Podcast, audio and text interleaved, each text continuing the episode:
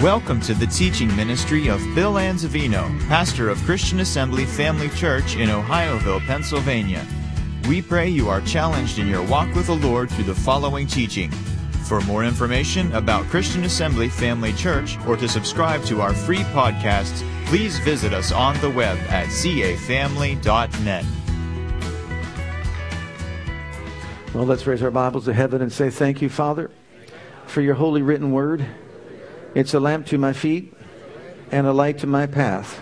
Your words are life to me and health to all of my flesh. I have what your word says I have. I am what your word says I am. I can do what your word says I can do. Holy Spirit, anoint my ears to hear, my heart to receive, and my mind to be open to the knowledge of the truth that makes me free. Quicken me according to the word. Change me from glory to glory. And I boldly say, I will never ever be the same again. In Jesus' name, amen. Amen. Praise God. And if you came purposing in your heart to be changed, you will be changed. Praise God. This morning, I want to continue our study on the church Christ built. It's His church, He's the head of the church. And at, to this point, we talked about certain things. We got a quick review here for you to look at. Number one, this church is a church where Jesus has the preeminence. He's to be exalted among us. Every time we gather together in our lives individually, but collectively as a church body, that's what a church is all about, exalting the person of Jesus Christ. Secondly, it's a word based church. You don't want to hear religious tradition, you want to hear what thus saith the Lord. You want to build your life upon the solid teaching of God's word, as Jesus said, because when the storms of life come, you won't be devastated by those storms. Why? Because you're equipped, you're founded, you're grounded on the word of God. Praise, praise God that lives and abides forever. Amen. And then it's a spirit filled church. You know what? That's, that's exactly what we want a spirit filled church. Did you not sense the Spirit of God here today? Amen. Is He flooding your soul right now? We're supposed to be being filled with the Spirit over and over again. Thank God we can. But once again, a church should be about that. We want to give place to the move of the Spirit of God, not, do what we want to do. You know, we don't have some litany or some agenda that we just got to do this, this, this, this, and this. Let God move by His Spirit, manifest Himself, heal the sick, set the captives free, whatever He wants to do. Amen. We want Him to do it. Praise God for that. Then it's a holy church or a church that's pure, that we believe in moral purity. Amen. He said, I'm holy, you be holy. And he, we are holy in Him.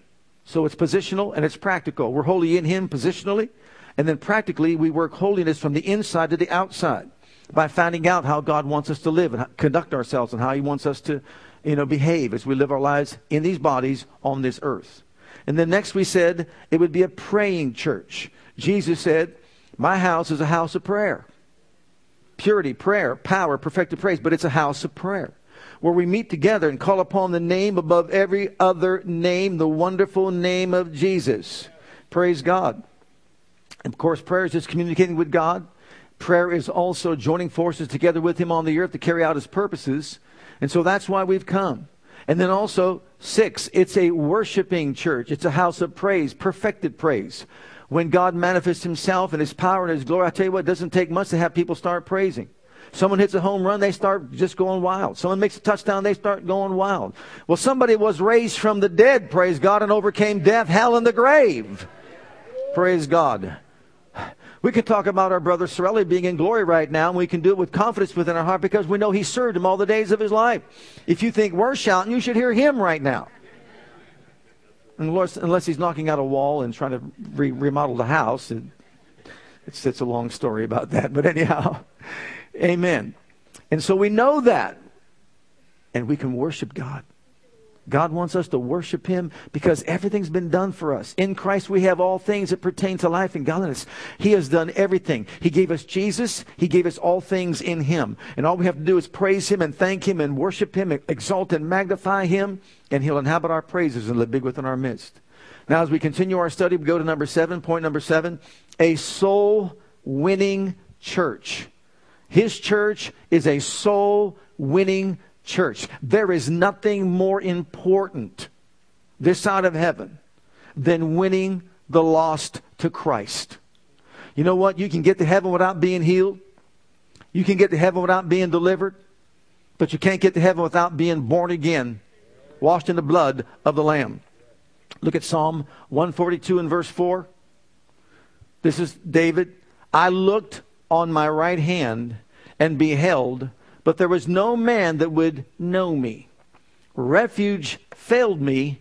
No man cared for my soul. Six words. Terrible words. No man cared for my soul. David was a faithful shepherd. He watched his father's sheep. He chased down a lion and a bear to protect the sheep, almost sacrificing his life, but he knew God would be the one to intervene for him. He was also a mighty warrior for his country and for his king. Stood before Goliath when all the other warriors were there, cowards. This was a soldier who wasn't even in the, in the ranks of the army of Israel. He was just a little boy, but he went there with a lunch. And when he heard what Goliath was talking about, he stood strong, stood up, used his faith, believed in his God, and brought down the, lion, the giant as he did the lion and the bear. So he was a mighty warrior, soldier as well. But when King Saul became jealous because of all the accolades, because all the applause that David got, he chased him down and wanted him dead. And in that verse which you just read, he found himself running from Saul. Now he's running from the king, you understand. That's not an easy thing to do to run and hide from a king, but all his army's out there looking for you to kill you. But he's hiding in a cave somewhere, and in that cave, he had a moment. I mean, a moment. In that place, he said those six words No man cared for my soul. What a revelation. Nobody cares. Think about it. He was in a cave of despair, a cave of loneliness, a cave of hurt. And he came to the realization who really cares about my soul? Does anybody care about my soul? At all? King Saul wants me dead. You see, when all the dust settled and all the applause stopped and all the accolades, and he's on the run, nobody cares for my soul. No matter what our achievements are, what our accomplishments are in this life, wonderful things can happen. But one day the dust will settle. And one day you might find yourself in the same cave of hurt and despair. You may be, not realize it, but you may be bound by sin, beaten down by the enemy. Think about it. And you're in a place where you think you're hopeless and there's no help for you. That's where David was. No one cared for his soul. Well, beloved, think about it. Who really cares for your soul? Before we get to that, though, does an unsaved, let's say, parent care for the soul? My parents weren't saved for many years. They were religious, but they weren't saved. Never sat me down, never talked to me about my soul. Son, where are you going to spend your eternity? You realize you're an eternal spirit being that will live on forever and ever. Where are you going to spend your eternity? Don't you think you need to find out about that? Do you think an unsaved spouse cares at all? Hmm. And a matter of fact, in some cases, if you try to talk to that person about the soul, they don't even want to hear it. Oh, they might love your appearance. They might love a lot of things about you. But try to talk to that person about their soul or about your soul. And usually you get a turnoff. Could be a coworker. You start talking about the things of God, you get shut down right away. Why? Why is it so offensive just to mention are you a Christian? Because there's a spiritual warfare that's going on. But think about this there is nothing more important in your life than where you will spend your eternal destination. Nothing at all. But yet, it's probably the most least talked about thing in a person's life. A lot of people go through life hurt, in despair, and you know what? They're really looking for something, but they don't know what they're looking for. How about a boyfriend or a girlfriend? We got our young people in here today. What about a boyfriend or a girlfriend? Oh, they might love your appearance, might love uh, your wit, your humor, your intelligence, and the list goes on. Many wonderful things they might love about you. But do they sit you down and talk to you about one day you're going to leave this realm of life and where you're going to spend your eternity? They talk about those kinds of things. And if you do bring it up, all of a sudden the wall goes up. Two things. Don't talk to me about religion and don't talk to me about politics. We might as well all give up on politics. Can you say amen to that? Mm. Jesus come and reign as King of Kings and Lord of Lords over the land. Amen. That's what we need. How about it? And he is coming soon. You know, October the 3rd is Feast of Trumpets, right? Now, I realize that there have been many Feasts of Trumpets that have taken place. But a lot of theologians and scholars believe that this could be the one. They say that every year. Right? They say it every year. Oh, by the way, 2018 is going to be 70 years that was that Israel was delivered, became a state once again, became a nation, right? 70 years, which could be a generation, and Jesus said about the last generation, the fig tree, etc., etc. Think about that. So we know we're on the edge, right? We know we're right there. We know it's close, and we, he could be coming at any moment. But if you try to sit down and talk to somebody about that, it's like a slap in the face.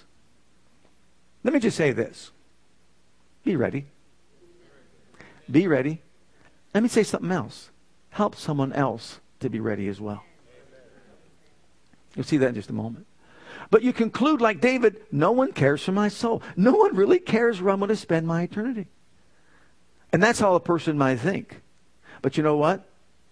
I do believe that even though many out there don't care, there are those that do. Now, I never had a coach sit down with me and talk to me about my eternity. I never had uh, a doctor sit down and talk to me about my eternity when I was growing up, or a teacher. My goodness, if they try that today, they'd be fired. Isn't that sad? We could teach you math, we could teach you geography, we could teach you social science, we could social studies, we could give you all these other things, but don't ask about their salvation or if they know Jesus. You get fired. Isn't that pretty sad scenario? Pretty sad scenario. There are those that really care about our soul. Number one, God the Father. John 3:16 says, God so loved the world. His care for your soul has been proven. It's been proven by the sending of his son to this earth so that whoever believes in him should not what? Perish. Who cares whether or not you perish? God the Father does. But have everlasting life. So it's proven to us that God the Father cares about our soul and where our soul spends its eternity. Number two, Jesus cares about our soul. Jesus cares, and it's proven in his what? Descending from above. And I want this to really strike our hearts here this morning. You realize he was sitting on the throne of heaven, the second person of the Godhead, Father, Son, Holy Ghost. And it was wonderful there for him. He did not have to leave and become a man. But in the book of Philippians, chapter 2, we are told that he left the glory world behind he set aside his mighty power and glory, and he descended and came here to this earth and robed himself in flesh because he cares for your soul, because he cares for my soul. So he descended from on high and became a man. But also, he, in his dying for us, proves he cares for our soul. And when we see him hanging on that cross in our mind's eye, and we see the fact he did that for me. This is what we have to tell people. You realize someone cares so much for your soul. How could you prove to someone that you care for them? How can you prove? I'll go buy you a nice gift. Does that mean I really care for you? Mm-mm. Maybe I'll wash your car for you. Mm-mm. No. Does that prove But when someone says, I'll prove it to you, I will die in your place. I will go to a cross. I will become what you were so that you can become what I am. Hallelujah. His descending, his dying, and then his defeating death, hell, the grave, and the devil himself. He came for this purpose to destroy him that had the power of death, that is the devil. He came to destroy the works of darkness. For this son, for this purpose or this reason was the Son of God manifest, that he might destroy the devil. And he did. So how does he prove that he loves us? By his descending, by his dying, by his defeating. Number three, the Holy Ghost cares about your soul and my soul. How do we know that? He has proven that to us by his calling us, by his convicting, and by his continuing work in our lives. Look at John chapter 16, verses 7 through 11. Nevertheless, I tell you the truth, it's expedient, this is Jesus speaking, for you that I go away, for if I go not away, the Comforter, will not come unto you, but if I depart, I will send him unto you. And when he has come, he will reprove the world of sin, of righteousness, and of judgment. Of sin because they believe not on me. Of righteousness because I go to my Father. And you see me no more of judgment because the prince of this world is judged. Notice the first thing the Holy Ghost is going to come to do. He's going to come and call you. He's calling you. Is he really calling me? Yes, he's calling you. Well, I thought that was a friend of mine. No, he used your friend to call you, but he is calling you. I remember at 16, 17 years of age, I was going to bed at night and I had this deep, sw- I would, I was going to sleep and I would wake up with a sweat uh, and rise up and just say, I don't want to go to hell. I don't want to go to hell. I don't want to go to hell. I don't want to be lost. I don't want to be lost. I didn't know that was conviction back then. But you know what? He was calling me and I didn't know how to respond to it. He sent this young lady that I went to school with, and she says, Bill, you don't need to be born again. And I, I, I responded sarcastically and said, Well, come on now. How can I go back into my mother and be born again? Never heard that before. I'm, uh, but I meant it. I never heard anything like that before. I was in church for years, never heard anything like that. But you know what? I go back to bed and wake up the same way. How, how many times I can begin to tell you how many times didn't know that was conviction. It was a calling. It was a conviction. And aren't you glad he doesn't give up on you? He was continuing. He sent another person to my house. Actually, it was at work. And then he came to my house. But at work, he told me, Hey, you must be born again to make heaven. I looked at him and says, Why don't you join my church and go to heaven? He said, Why don't you go ahead and open up your church's Bible and read John 3 3? I said, Okay. Well, I knew to keep quiet. I, I, I never read my Bible. I was told you can't understand it. Keep it on the coffee table. It was the best dust collector in the house. It was there. Go open up your Bible. Go read John 3, 3 through verse 7 and tell me what it says. Come back the next day. Oh, I read that verse of scripture when Jesus said, You must be born again. You must be born again to enter my kingdom. My mouth fell open. I just stood there stunned like somebody gave me a blow to the head. I was like I was depleted of all strength. I went, what else is in there that I don't know about? But I still couldn't grasp what was being said to me. And so it took a little bit more time. But I'm glad I was called, I was convicted, and the Holy Spirit continued His work in my life until one day the light bulb went on, and I said, I see it now. I see it now. Young person that's out here, let me tell you something right now. First of all, be thankful you're growing up in a church where you can learn about Jesus. And you're being taught in a class where, at your level where you can learn about Jesus because where you spend your eternity is the most important thing in your life. And I want you to know this. You can't get there because your parents are saved. You can't get there because your grandparents are saved. You can't get there because your friends are saved. You can only get there because you know Jesus for yourself. And let me say this as well. And if you know him in your heart, it'll come out in your flesh.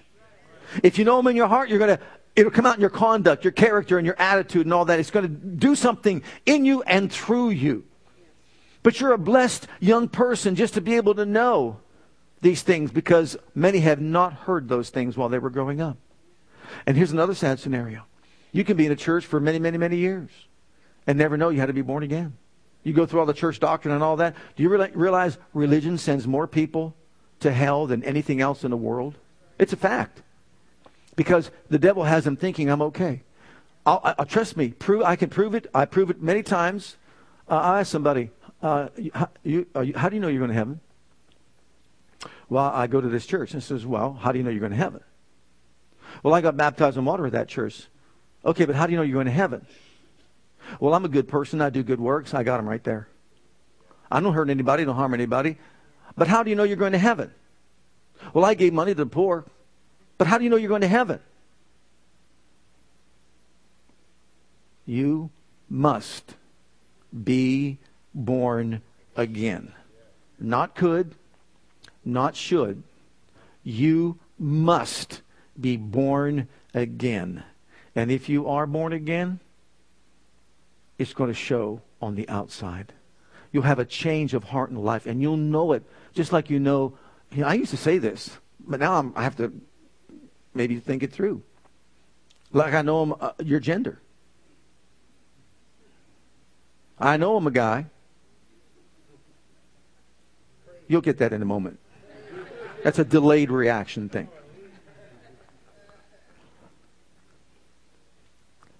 If you're saved, you're born again, you know that you know that you know. You know it. I know I'm saved. I know I'm born again. I know when it happened. I know when the love of God came in my heart. See, ours is a no soul religion. I should say a no soul reality. It's not even a religion, it's a relationship with the Lord Jesus Christ and God the Father. Amen. But then also, there's the church. The church. Uh, when it comes to the church, and that's why I'm emphasizing the church cares about your salvation. Of all things that we talk about, there's nothing more important than this. And how do we prove it to you? We pray. We pray for people to come into the family of God. We preach. We preach the truth of the word of Almighty God. We provide. We provide what? Not just I'm saying we, but the church. We provide facilities where you can come and you can bring your family and you can bring your friends and you can know when they go into that facility and they go out of that facility, they're going to know that they know that they know for sure they need to be born again, washed in the blood of the Lamb. What good is it if you, we just had the recent Olymp- Olympics what good is it if you have all the gold medals there in the world? What if you had 100 gold medals and you spend an eternity in a lake of fire? What good's that going to do you? Your life on earth is but a vapor, James said. It appears for a little while, then it vanishes away, and that's all there is to it. What's more important than anything, any achievement or accolade you can receive is to know that you know that you know that you know. Your crown is not going to be an Olympic crown, it'll be the crown of glory the crown of righteousness, the crown of life that you get as a reward for serving your King of Kings and Lord of Lords. And then, of course, look at Acts chapter 8. This is uh, Philip. The church was under persecution. And as a result, the church began to spread out. But look at this is the church in action. Then Philip went down to the city of Samaria and preached Christ unto them. And the people with one accord gave heed unto those things which Philip spake, hearing and seeing the miracles which he did. For unclean spirits crying with loud voice came out of many that were possessed with them, and many taken with palsies and that were lame were healed, and there was great joy in that city. And verse 12, and when they heard him preaching, or believed Philip preaching the things concerning the kingdom of God in the name of Jesus Christ, they were baptized, both men and women. So here Peter, here Philip goes down to the city of Samaria, and what does he do? He preaches Christ. Why? Because he cared. He cared. He cared about those people, and his desire was to get them into the kingdom of God.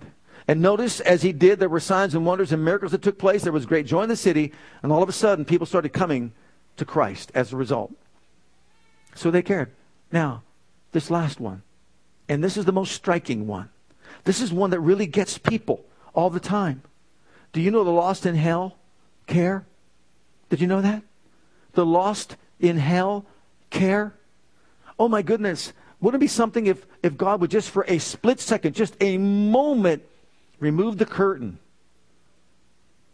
that enables us to look into the realms of darkness?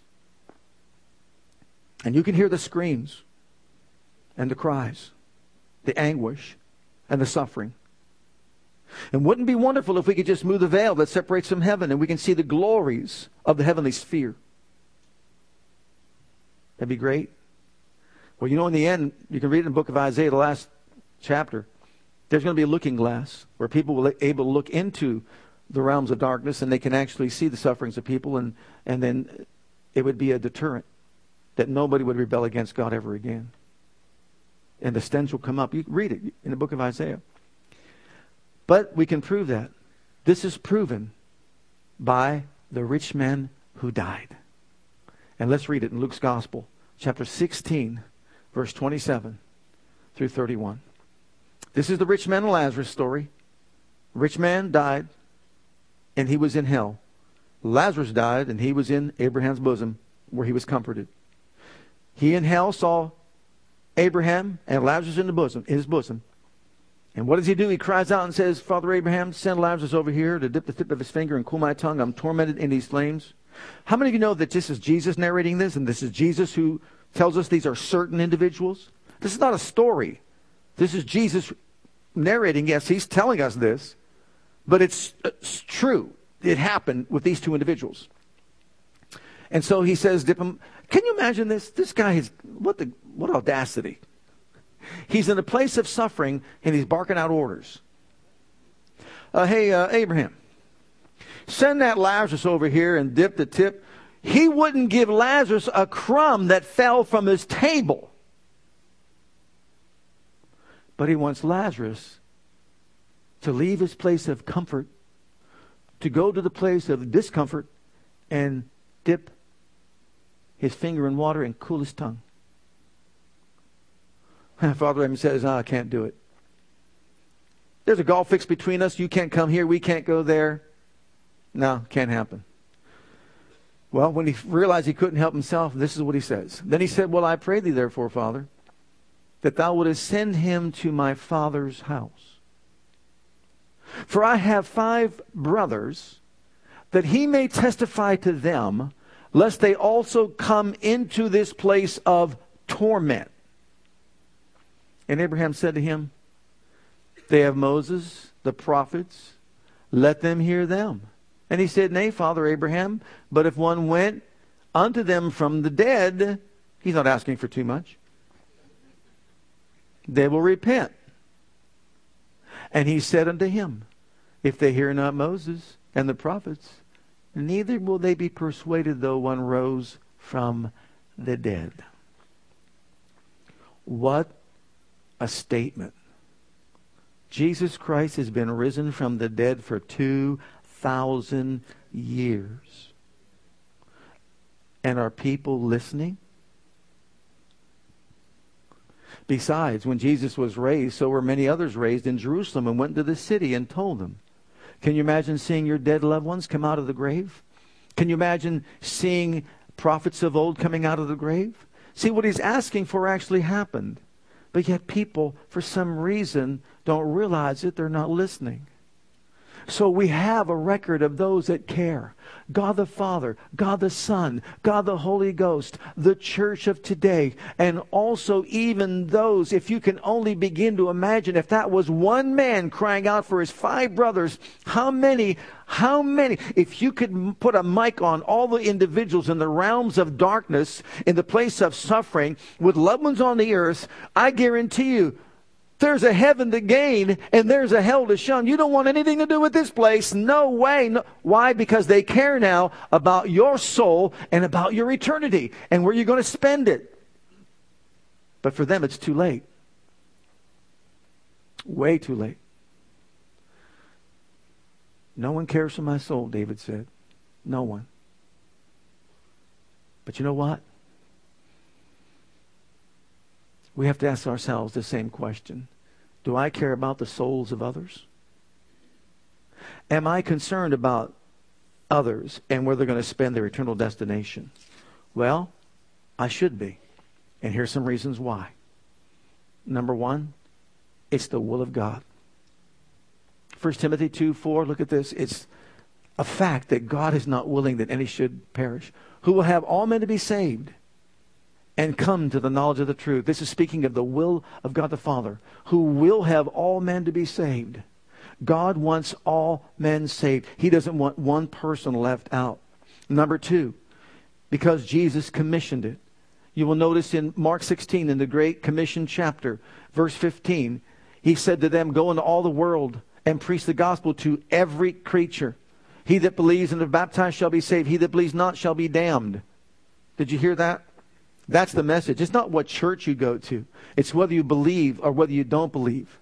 You've got movie stars, you've got all these public figures, and they're saying there's many ways to heaven. You could get to heaven this way, you can get to heaven that way. We've got New Age telling us, and you young people, you're exposed to a lot of New Age philosophy and theology. I'm going to tell you something right now. Don't buy into it for one moment. There is only one who said, I am the way, the truth, and the life, and no man will come to the Father except through me. I'm the only one. Why? I'm the only one who created the world. I'm the only one who sustains the world. I'm the only one who left the glory world behind to become a man. I'm the only one who went to a cross and suffered and died. I'm the only one who came out of the grave with power over death, hell, and the grave. I'm the only one that took my blood to the high court of heaven and bought your ransom, praise God, and paid for it. I'm the only way to the throne of Almighty God. Period. He's the only way. Jesus. And he's proven he wants everyone there. He died for the sin of the world. Number three, love demands it. Look at Jude 22 and 23. There's only one chapter. And of some have compassion, making a difference, and others save with fear, pulling them out of the fire, hating even the garments spotted by the flesh. Did you get that? Pull them out of the fire. Pull them out of the pit. If you really love someone, this is the ultimate thing you can do for them. Pull them out of the fire. Don't let them go. N- next, hell necessitates it. Look in the book of Isaiah, chapter 14, verse 9. Hell the reality of hell necessitates it. There's a lot of religions out there, they don't even believe that a hell exists. And you know what? The line they give you is how could a loving God send anybody there? It just proves that they don't know anything. God's a God of love, mercy, and grace, but He's a God of justment, justice and judgment as well. And it was not made for mankind, but made for the devil and his angels. But because of man's rebellion, a just God has got to do what? Be just and he has to judge accordingly. Look at what it says Hell from beneath is moved for thee to meet thee at thy coming. It stirs up the dead for thee, even all the chief ones of the earth. It hath raised up from their thrones all the kings of the nations. Hell from beneath is moved for thee to greet thee at thy coming. I will never, never, never, never forget sitting in my class listening to Kenneth E. Hagin talk about his death experience before he got saved when he was on the bed, a deathbed, and when he was dying at 16, 17, going 16, going on 17 years of age. And there he is. He says, I came out of my mouth. Listen carefully.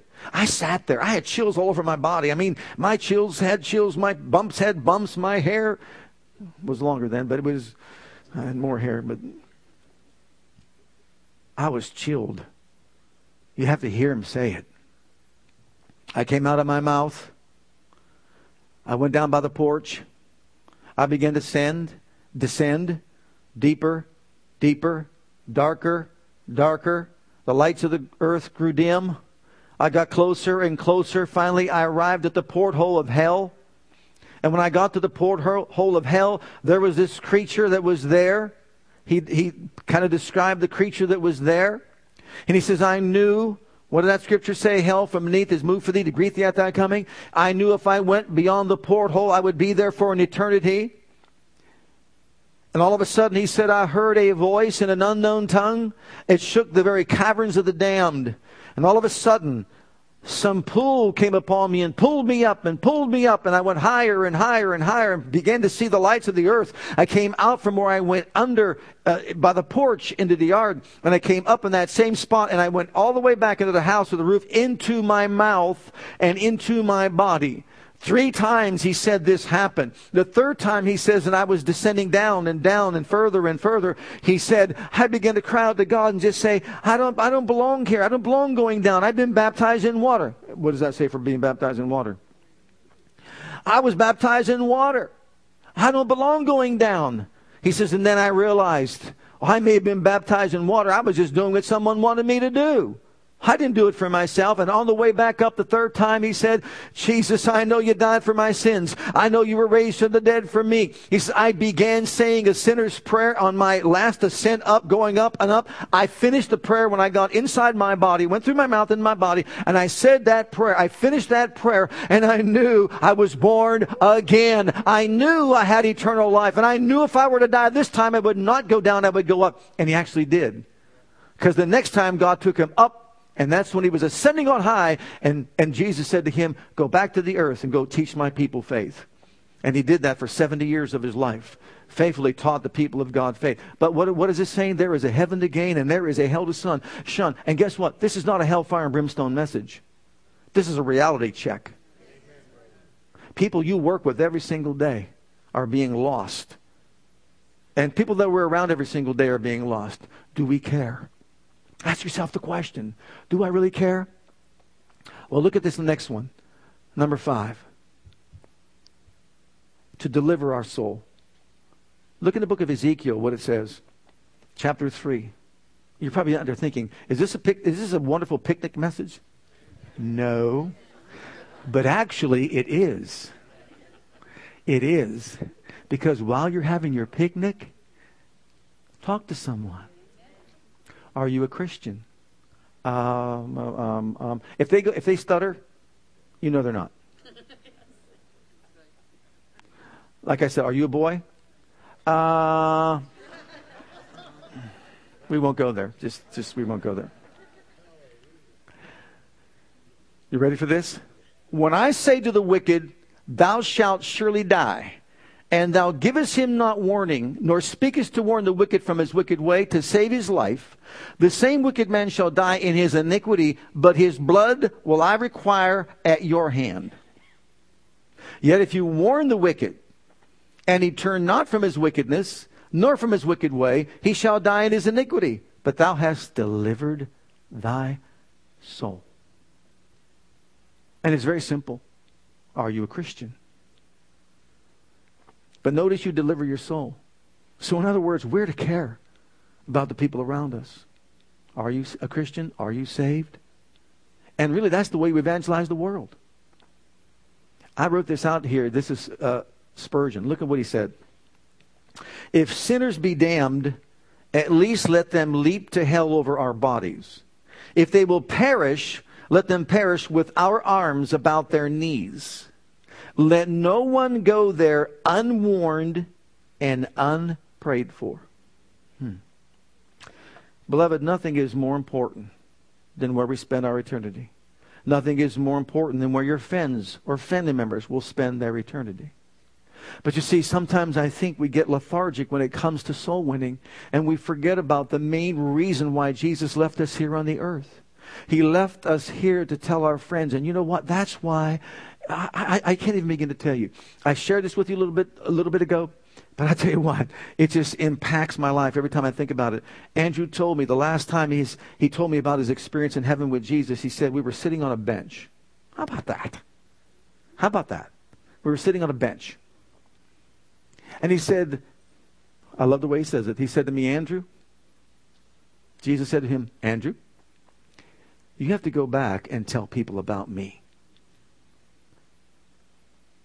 And I'm telling you, he does. He does.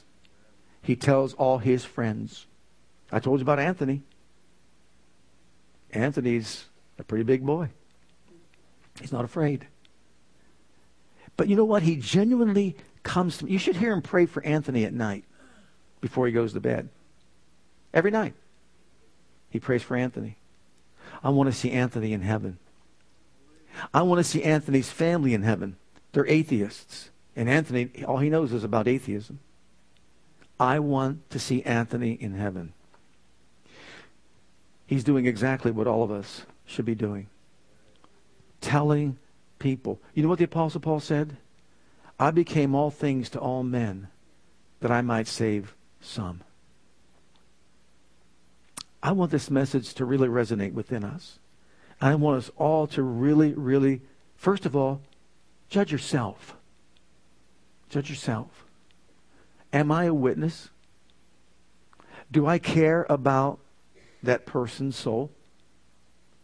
Am I really concerned about that person's eternity and eternal well being, where they're going to be? And then challenge yourself. Challenge yourself. I know sometimes it's difficult, but I'm going to ask Are you a Christian? Now, I'm not asking you to get yourself in trouble in the workplace, okay? But use wisdom. But ask yourself the question Am I concerned about where my friends, my family, loved ones, associates will spend their eternity? Quick testimony. These two young men grew up, they were boys and they grew up together. One grew up to be a lawyer, the other one grew up to be a preacher. And they were close friends. Well, at one point they were meeting for two weeks. They were going to just spend some time together for two weeks. And they were together for two weeks. At the end of the two weeks, the preacher drove the lawyer, friend of his, to the train station where he was going to depart and leave. And on the way, on the ride there, the lawyer, who was an agnostic, said to the preacher, he said, um, Do you believe in the Bible? And of course, the preacher said, Yes, I believe in the Bible. He said, Do you believe in hell? He said, Yes, I believe in hell. The lawyer said, It's a lie. He said, What do you mean? We've been together for two weeks, and you never witnessed to me one time. Think about that. Really. And he's the preacher. And they had that alone time together with a close friend. Did he really care about his soul?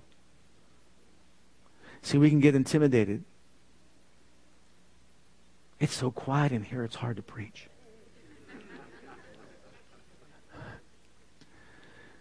But all I want to say is this ask yourself the question number one, am I born again?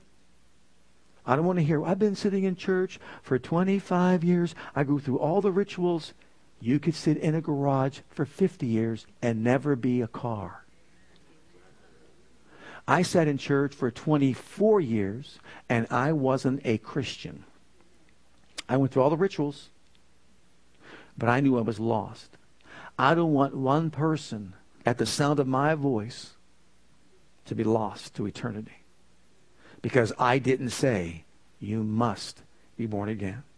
And then also, I want to be an influence to all of us to say, now consider yourself and what you think about your friends.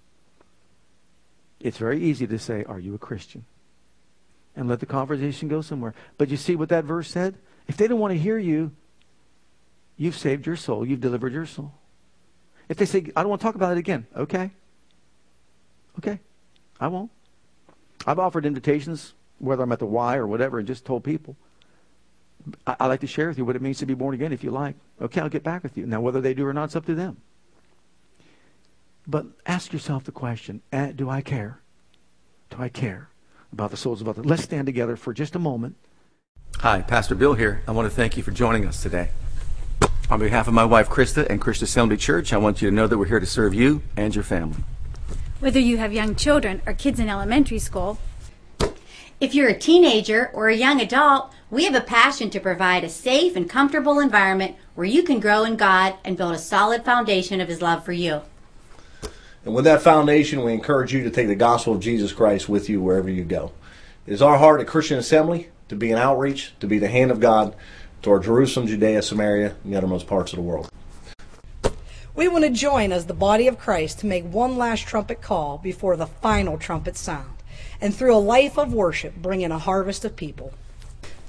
With whatever gifts God has given you, we want you to be free to share those gifts and talents. Life is most fulfilled when we share God's love with others. And in all that we do, we want to demonstrate the power of the name of Jesus to the world through a ministry of excellence to God first, and then also to you.